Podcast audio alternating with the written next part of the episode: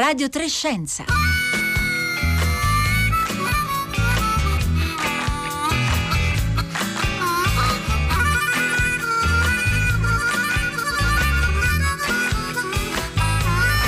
Le 11.30 e 40 secondi, buongiorno da Marco Motta, bentornati all'ascolto eh, di Radio Trescenza in questo lunedì 13 gennaio nel quale eh, continuano ancora eh, gli incendi, come sapete, in Australia, soprattutto negli stati eh, del sud-est del eh, paese. A questa stagione straordinariamente eh, ricca, intensa di incendi. Purtroppo abbiamo dedicato una puntata la scorsa settimana e venerdì anche tutta la città ne parla, è tornata a raccontare la situazione in Australia, quindi vi invitiamo a riascoltare eh, le puntate dal sito raiplayradio.it. Oggi ci concentreremo su un aspetto che è stato citato in quelle puntate che ci sembrava meritevole di approfondimento, ovvero come alcune specie vegetali si sono adattate a convivere con il fuoco in Australia e non soltanto lì, e addirittura però a trarne vantaggio e tra poco scopriremo un po' più in dettaglio eh, come, anche per evitare eh, fraintendimenti su questi eh, tema, temi. Prima però faremo anche un salto proprio in Australia con una giovane voce italiana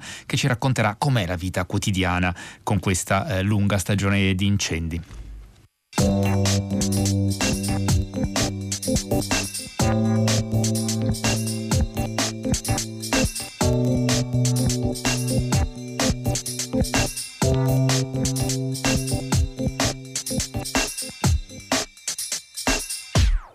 Come sempre vi ricordo che attendiamo i vostri messaggi al 335 5634 296 anche via Whatsapp oppure eh, tramite i social Facebook e Twitter. Noi diamo il buongiorno, anzi sarebbe il caso di dire buonasera a Francesca Rigato. Buongiorno a voi. Eh, da dove ci parla Francesca Rigato? Mi parlo da un piccolo paese in zona regionale a mm, nord-ovest di Sydney, eh, quindi sono a 500 km a nord-ovest nell'entroterra rispetto a Sydney. Eh, Francesca Rigato si è laureata qualche anno fa eh, in scienze forestali all'Università di Padova e oggi lavora da qualche tempo ormai per una società di monitoraggio ambientale eh, proprio lì a nord di eh, Sydney. Ehm, Francesca Rigato, in, intanto le chiediamo, la, la, sua zona è stata interessata dagli incendi eh, scorsi, nelle scorse settimane, negli scorsi mesi? Sì, sì, sì, mm, praticamente da quando mi sono spostata qua, da Sydney, um, sono iniziati gli incendi un, un, mese, un mese e mezzo dopo che mi sono spostata e è stata proprio la zona in cui è iniziato il tutto, quindi proprio a 500 km da Sydney sono iniziati questi problemi e poi si sono espansi eh, sia verso il um, confine col Queensland e poi si sono espansi appunto a Sydney e poi sempre più al sud, fino al sud Australia e, e poi un po' in tutta Australia diciamo. E sappiamo che appunto poi soprattutto nello stato dove lei eh, vive, appunto il Nuovo Galles eh, del Sud, Sydney, eh, è quello che ha subito maggiori danni appunto dagli incendi. Che tipo di paesaggio le è capitato di vedere spostandosi? appunto lei ci diceva che nelle vicinanze di dove abita c'è questo parco naturale dove sono partiti i primi incendi nella stagione, che è la, stagione consueta naturalmente degli incendi in Australia, insomma da le, la, la, la primavera e poi l'estate. Quindi quindi eh, stiamo parlando di settembre-ottobre del, dell'anno scorso. Che cosa, che cosa ha visto? Uh, praticamente mh, all'inizio si vedeva tantissima siccità, quindi eh, erba che non cresceva, alberi che iniziavano a morire, a lasciare le foglie, anche se non era autunno, doveva essere primavera. E, ehm, e piano piano sono iniziati i primi incendi, quindi cose all'inizio piccole che magari erano state contenute, però col tempo e col caldo e con tutte le condizioni negative si sono appunto espanse e sono bruciati a migliaia di ettari, centinaia di migliaia di ettari. E, che impressione le ha fatto infatti, vedere queste, queste, foreste o queste praterie bruciate? Mm-hmm. Ho fatto mm, due o tre volte in macchina da Sydney ad Armidale dove sto io e appunto tragitto, in questo tragitto ho visto proprio, sono passata in mezzo ad aree in cui sono state bruciate, quindi ho visto proprio uh, tronchi neri e mm, vegetazione praticamente assente, proprio un paesaggio morto, abbastanza triste. Eh, possiamo immaginare l'effetto che deve suscitare. Mm, eh, Francesca Rigato ci racconta eh, anche un po' della vita quotidiana eh, lì eh, in quelle zone di convivenza appunto con gli effetti degli incendi, a cominciare naturalmente da, eh, da, dal fumo e oltre che naturalmente dai, dai rischi laddove gli incendi di, si avvicinano alle zone abitate. Ci dà qualche, un po' un'impressione di com'è stata la vita in queste settimane, in questi mesi? Sì, ovviamente anche uh, stando, adesso io sto a circa 30 km dai, dagli incendi più vicini, uh, comunque c'è sempre la paura che col vento, perché c'è stato anche tanto vento, uh, sempre la paura che il vento facesse espandere questi incendi e li facesse avvicinare dove stiamo. In più appunto dove non arriva il fuoco arriva comunque il fumo e, e questo è stato uno, uno dei grossi problemi eh, per chi non ha subito appunto il, il problema del fuoco in sé. Eh, un'area pe- aria pesante da, appunto da ottobre, da quando sono iniziati, eh, comunque fumi tossici, eh, a volte necessità di usare appunto queste mascherine, eh, però bisognava proprio usare quelle adatte, se no si diventavano inutili e in più c'è stato anche un, um, un avvertimento sulla qualità dell'acqua, dicevano appunto che a causa delle ceneri depositate sul, sulle, sull'acqua eh, bisognava stare attenti se si sentiva un profumo, um, un odore oppure un, il sapore strano dell'acqua, bisognava evitare di berla, appunto perché um, un po' tutto, sta diventando tutto un po' tossico dall'aria e l'acqua uh, tutte queste cose. Eh, non è una vita facile naturalmente quella di chi vive in, in queste zone, eh, sono molte naturalmente decine di migliaia, centinaia di migliaia di eh, persone che vivono lungo la costa sud-est dell'Australia. Eh, Francesca Rigato, noi la ringraziamo intanto per averci eh, dato questa testimonianza da eh, Armindale, lo ricordiamo questa località che sta a circa 400-500 km a nord di Sydney, proprio le zone dove sono partiti gli incendi nella stagione, in questa stagione eh, di incendi in Australia e mm, buon lavoro eh, naturalmente in bocca al lupo per il futuro, magari ci risentiremo eh, più avanti e noi continuiamo invece a eh, parlare come dicevamo di, eh, degli incendi eh, in Australia, in particolare ehm, concentrandoci diciamo su questi aspetti che abbiamo citato nella scorsa settimana, che sono stati citati in queste settimane, ma che vanno capiti meglio, come appunto le piante si sono eh, alcune specie vegetali in particolare si sono adattate a convivere col fuoco e addirittura a ricavarne eh, dei eh, vantaggi. Allora, per capire meglio questi aspetti ci facciamo aiutare da Renato Bruni. Buongiorno. Buongiorno, buongiorno, a tutti. Eh, che è docente di botanica e biologia farmaceutica all'Università eh, di Parma, eh, dove è anche direttore dell'orto botanico appunto della città ed è autore, eh, tra i molti libri che ha già pubblicato, di eh, Mirabilia, la botanica nascosta nell'arte, pubblicato da Codice Edizioni del 2018, di cui raccomandiamo davvero la uh, lettura perché è ricco davvero di meraviglie e nei giorni scorsi Renato Bruni è tornato diciamo, a commentare questa situazione eh, degli incendi, anche il fatto che si parla appunto molto delle specie vegetali adattate a convivere con gli incendi e eh, ha richiamato proprio la parte finale del capitolo che il Mirabilia ha dedicato a questa convivenza, a questo adattamento col fuoco, per eh, ricordare che però eh, un errore comune eh, che si fa ragionando di questi temi è ritenere che le piante si siano adattate al fuoco in sé e che pertanto possano sopravvivere sempre di fronte ad esso. Allora tra poco cercheremo di capire anche meglio che cosa vuol dire appunto adattati a specifici regimi di incendi. Però eh, Renato Bruni vorrei partire con lei dalla descrizione un po' del, di quell'ecosistema vegetale particolare che caratterizza in particolare le, eh, gli stati del sud-est eh, della, dell'Australia, che va sotto il nome, se non vado errato, di Kwongan. Sì, in realtà ne esistono, c'è una combinazione di due tipologie di ecosistemi. C'è appunto il Kwongan che uh, ha meno alberi e assomiglia un po' a una steppa, è un po' il risultato probabilmente di, uh, di, di, un, di incendi molto frequenti, è un po' la, la, la, la tipologia che potremmo ritrovare se questo problema degli incendi eh, nelle zone invece più boscose, più, più forestate diventa, diventa, più frequente, diventa più intenso.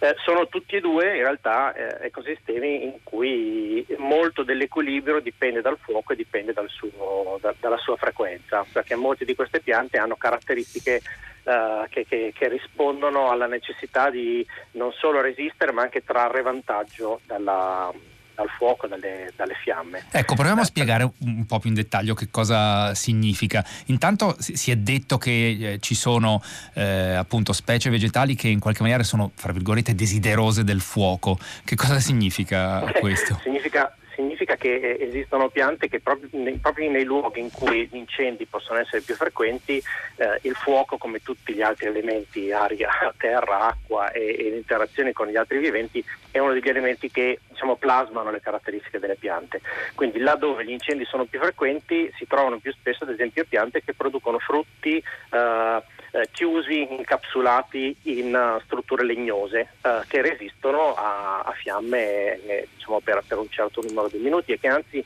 spesso hanno bisogno proprio del fuoco per poter attivare i semi che contengono al loro interno. Le piante di questi ecosistemi, ad esempio l'eucalipto, hanno appunto dei frutti che sembrano delle piccole scatoline um, e uh, quelle scatoline resistendo alle fiamme Uh, possono poi uh, far cadere a quel punto i loro semi a terra e far uh, nascere nuovi individui. Un comportamento simile ce l'abbiamo a casa nostra nei, nei pini. Sì.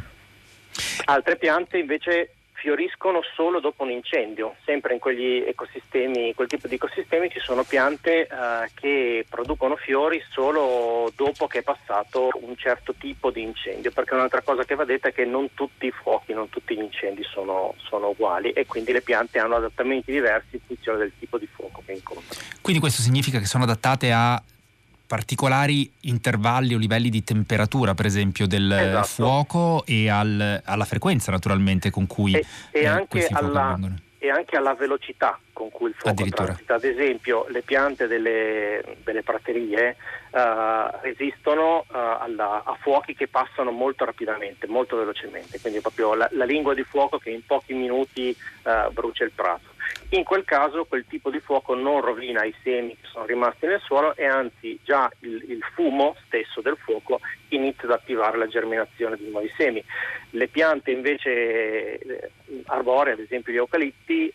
quelle approfittano di questi incendi che si chiamano incendi di chioma, eh, che hanno temperature più elevate e che si possono passare no, da una chioma all'altra degli alberi come, ecco, come, abbiamo visto. Questa è una distinzione importante Renato Bruni, appunto la caratterizzazione del tipo di, eh, di fuochi, di incendi, lei diceva appunto eh, la, la, velocità, le temperature, però appunto la tipologia di fio- fuoco di chioma rispetto al, al, fuoco che invece caratterizza appunto eh, che, che brucia le sterpaglie sostanzialmente a livello del terreno.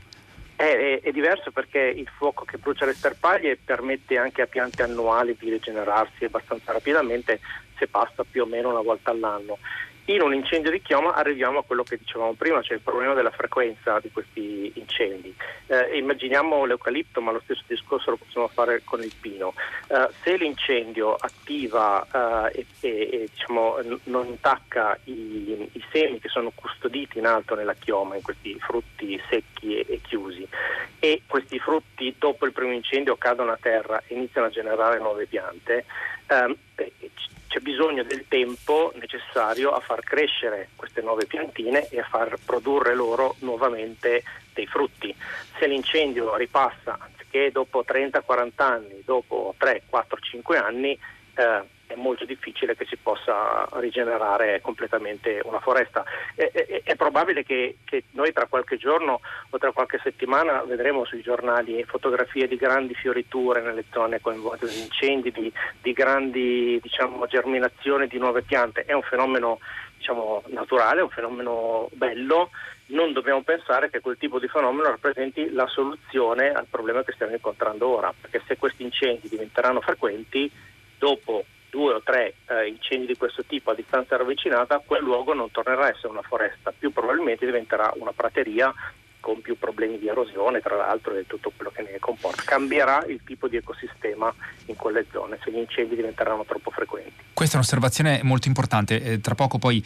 eh, torneremo anche ad analizzare questi, eh, queste conseguenze per capire appunto eh, che cosa, eh, che, che, paesaggi, che ecosistemi desideriamo anche eh, mantenere conservare naturalmente per, per il futuro. Ehm, rimaniamo un attimo Renato Bruni, mentre stanno arrivando, tra poco daremo anche spazio ai messaggi degli ascoltatori e delle ascoltatrici. Ci sono nel, nel capitolo che lei dedica in Mirabili appunto a questo, a questo, tema. Eh, lei cita per esempio un, un caso di, eh, di, di piante eh, la, mm, come per esempio la stir, Stirlingia latifolia eh, che ha delle caratteristiche, che ha dei comportamenti eh, appunto molto diversi in termini di fioritura eh, quando sono passati degli incendi. Co- cosa, cosa succede? Che cosa si può vedere? Eh, eh, si vede che in questa pianta addirittura l'intensità della fioritura, e quindi ovviamente fioritura vuol dire nuovi semi, vuol dire eh, generare nuove piante, vuol dire ricolonizzare una zona che magari è stata danneggiata dal, dal fuoco, eh, questa fioritura è, ha un'intensità diversa a seconda della stagione in cui passa il fuoco, perché dobbiamo sempre pensare a questo, questi incendi cioè gli incendi in, in, in, un ecosistema come stiamo, ne stiamo parlando ora, eh, dobbiamo intenderli come fenomeni che avvengono naturalmente, quindi con una certa frequenza e probabilità eh, diciamo, casuale ma legata a un normale andamento, andamento della natura, quindi non in, in, occasioni in cui è l'uomo che determina l'incendio e quindi avvengono prevalentemente in determinati periodi dell'anno. Eh, questa pianta eh, ha una fioritura molto più intensa se il, l'incendio avviene durante l'estate eh, o durante, o durante l'autunno e eh, in più se il fuoco non uh, danneggia questa pianta um, per uh, almeno una volta ogni due o tre anni, um, in questo caso la fioritura è molto molto meno intensa. Non a caso questa è una pianta di prateria, uh, non una pianta di foresta, una pianta di quel Kwangan che si, che si citava prima dove gli incendi possono essere più, più frequenti. Eh, Renato Bruni, c'è un altro aspetto che lei eh, accennava prima e che tratta in questo, in questo, capitolo, che è il ruolo del, del fumo eh, nel sostanzialmente attivare poi eh, i eh, semi e dare delle, come se fossero dei veri e propri segnali di fumo in qualche maniera alle specie vegetali che capiscono quando è, il, è arrivato il loro momento sostanzialmente. Ci, ci, spiega un po' meglio cosa significa? Sì, questa è, è, è, una storia che quando l'ho anch'io, quando, quando l'ho scoperta mi ha, mi ha affascinato moltissimo perché risponde proprio all'esigenza che hanno le piante di anticipare i tempi rispetto um, ai fenomeni che, che, che si trovano a, ad incontrare. Um, si è visto proprio che le, um, in realtà i, i, semi che germinano, che noi diciamo germinano grazie al fuoco, in realtà non sono attivati dal calore, sono attivati dalle sostanze che si producono durante la combustione e che o perché sono portate dal vento e quindi si spostano in zone che ancora non sono state toccate dall'incendio o eh, perché percolano nel terreno eh, a seguito delle, delle prime piogge o, o, dopo l'incendio eh, vanno ad attivare eh, i semi. E sono proprio sostanze che non sono presenti nelle piante, si generano durante la, durante la combustione. Eh, questo diciamo così, è il segnale che dice a tutti i semi dormienti rimasti più o meno nel terreno um, che uh, lo spazio che sta sopra loro è stato liberato perché il fuoco dire, noi lo vediamo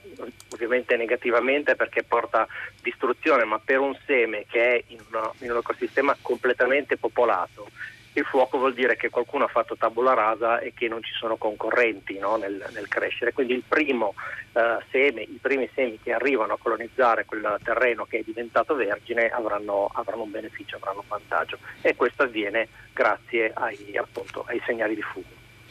E, ehm, come dicevo ci, sto, ci, stanno arrivando molti messaggi al 335 5634 eh, 296 c'è Giulia che fa un riferimento alle popolazioni animali e naturalmente sappiamo che c'è stato un impatto eh, molto eh, pesante sulle popolazioni eh, animali di, queste, di, questi stati degli, eh, dell'Australia. Ce ne siamo occupati nella puntata della scorsa settimana che vi invito eh, a riascoltare anche per la complessità di riuscire a fare delle stime sull'impatto appunto di questo, degli incendi sulle popolazioni eh, animali. E mm, ci sono eh, ascoltatori come Anna che chiedono ma ha senso la prevenzione degli incendi in Australia eh, oppure è normale che ci siano questa volta la situazione è sfuggita di mano? Renato Bruni, forse possiamo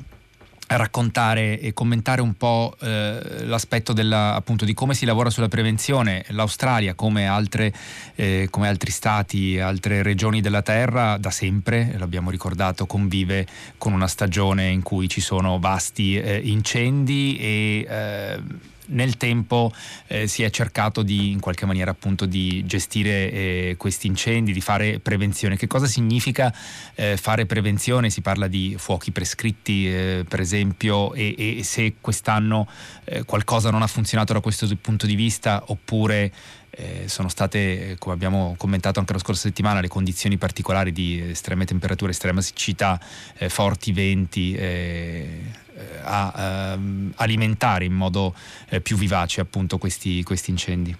Allora, diciamo che come sempre in natura noi mh, abbiamo un, conflitto, diciamo così, um, che è legato al fatto che noi cerchiamo una soluzione o una spiegazione mentre invece in natura ci troviamo sempre molte soluzioni contemporaneamente e molte condizioni che determinano un evento che concorrono um, alla, sua, alla, sua, manifestazione. Um, quindi sicuramente il fatto che queste uh, foreste sono cresciute enormemente, magari sono state fatte anche, è stata anche facilitata la loro, uh, la loro estensione perché uh, a noi da un punto di vista della gestione forestale piaceva, magari in alcuni casi serviva avere un certo tipo di, uh, un certo tipo di foresta. Um, è altrettanto vero che eh, ci sono le condizioni ambientali, ad esempio quelle legate alla siccità. Faccio un, una piccola aggiunta a una cosa che ho detto prima eh, e che diceva anche la, la ricercatrice collegata dall'Australia. Ovviamente le piante resistono agli incendi e possono produrre frutti che resistono agli incendi se hanno le energie e le risorse per produrre quei frutti.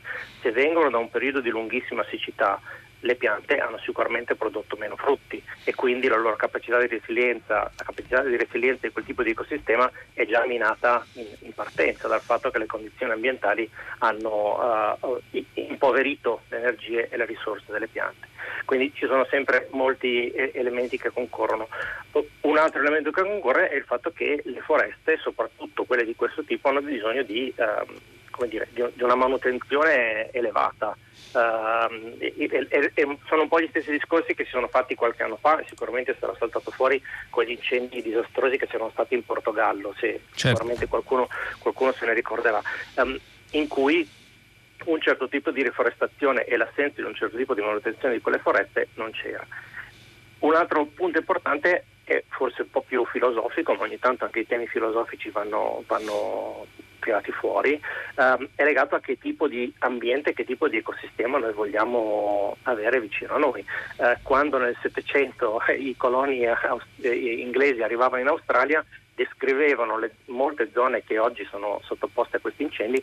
come se fossero dei parchi, come se fossero delle, delle, delle, delle, grandi praterie, perché in realtà pare che la gestione fatta dagli aborigeni delle foreste um, attraverso fuochi controllati portasse a tenere ridotte le zone con molti eucalipti o con molta, o con molta foresta nelle zone più alte delle montagne e nelle zone più vallive, più pianeggianti avere una um, avere diciamo così, una, una, minore quantità di alberi che facilitava per loro la caccia, riduceva gli incendi, eccetera. È un esempio di come l'uomo manipoli l'ambiente eh, diciamo, da sempre o in maniera, o in maniera forse, forse inevitabile, però ci porta anche a pensare che tipo di ecosistema noi vorremmo avere o gli australiani vorrebbero avere nel loro, nel loro territorio. Ci è arrivato tra l'altro eh, poco fa proprio un eh, messaggio che chiede di spiegare il significato dei cultural uh, burns in Australia. Immagino forse si riferisca proprio alla consuetudine appunto che avevano le comunità, eh, le popolazioni aborigene di usare il fuoco per gestire il territorio. Esatto, le, le, le popolazioni aborigene facevano dei tanti piccoli incendi che cercavano poi di unire tra di loro in maniera tale da eh, isolare delle zone di foresta e poi gradualmente eh, eliminarle. E, e, diciamo che intervenivano aumentando la frequenza degli incendi in zone precise in maniera tale da evitare che si formassero delle estensioni forestali eh, molto molto grandi, tutte fatte da piante, da piante infiammabili.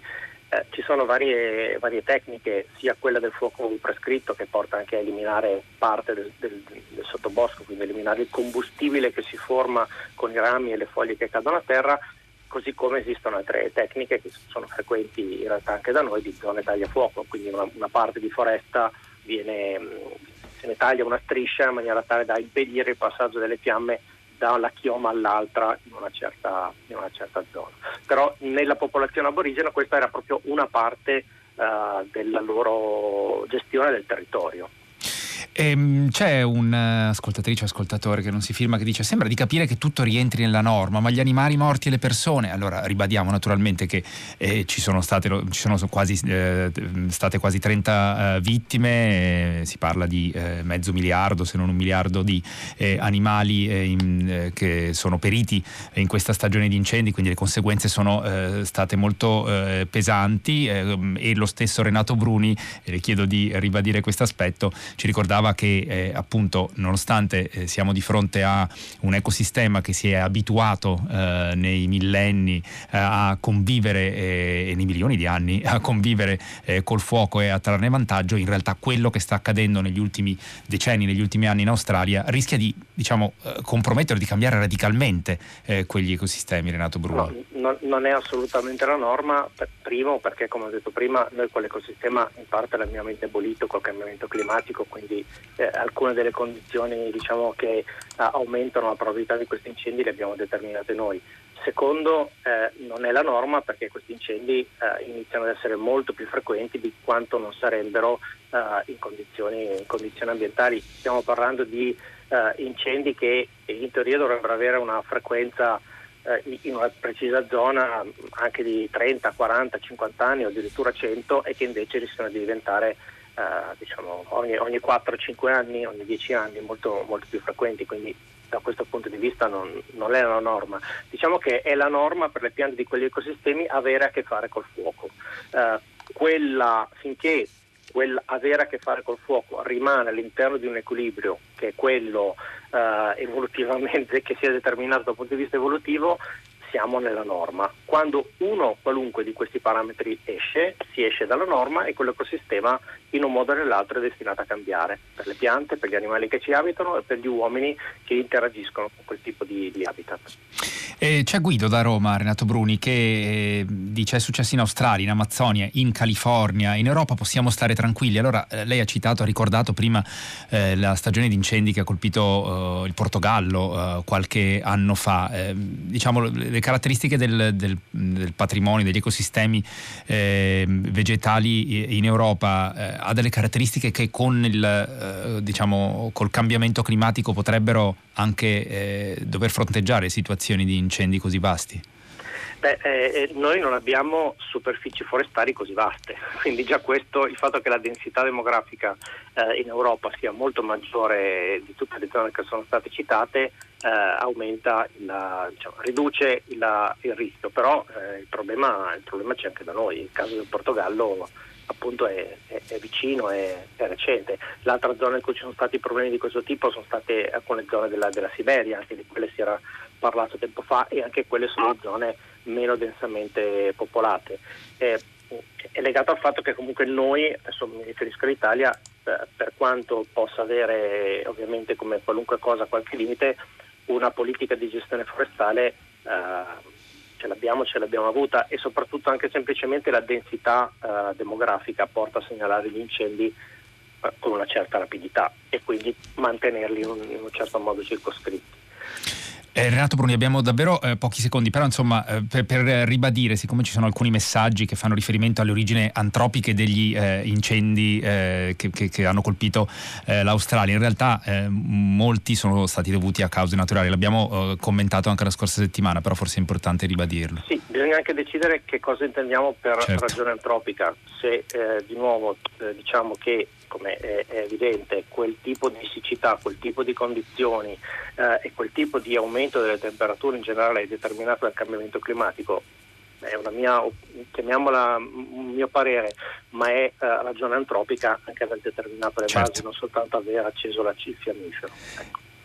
Naturalmente, questo è importante eh, da, eh, da, ricordare. Allora, ehm, siamo giunti alla fine di questa puntata. Io ringrazio Renato Bruni, lo ricordo, docente di botanica e biologia farmaceutica all'Università di Parma, autore del libro eh, Mirabilia, che ha un capitolo proprio dedicato eh, ai temi che abbiamo affrontato oggi. L'ha pubblicato Codice Edizione nel 2018. Grazie dunque Renato Bruni, grazie a Costanza Confessore Regia, Simone D'Arrigo oggi alla parte tecnica, Paolo Conte eh, in eh, redazione, da Rossella Panarese e Marco Motta che vi parla l'augurio di una buona giornata a tutti. Adesso arriva il concerto del mattino con Marco Mauceri e Marco Zaccagnini.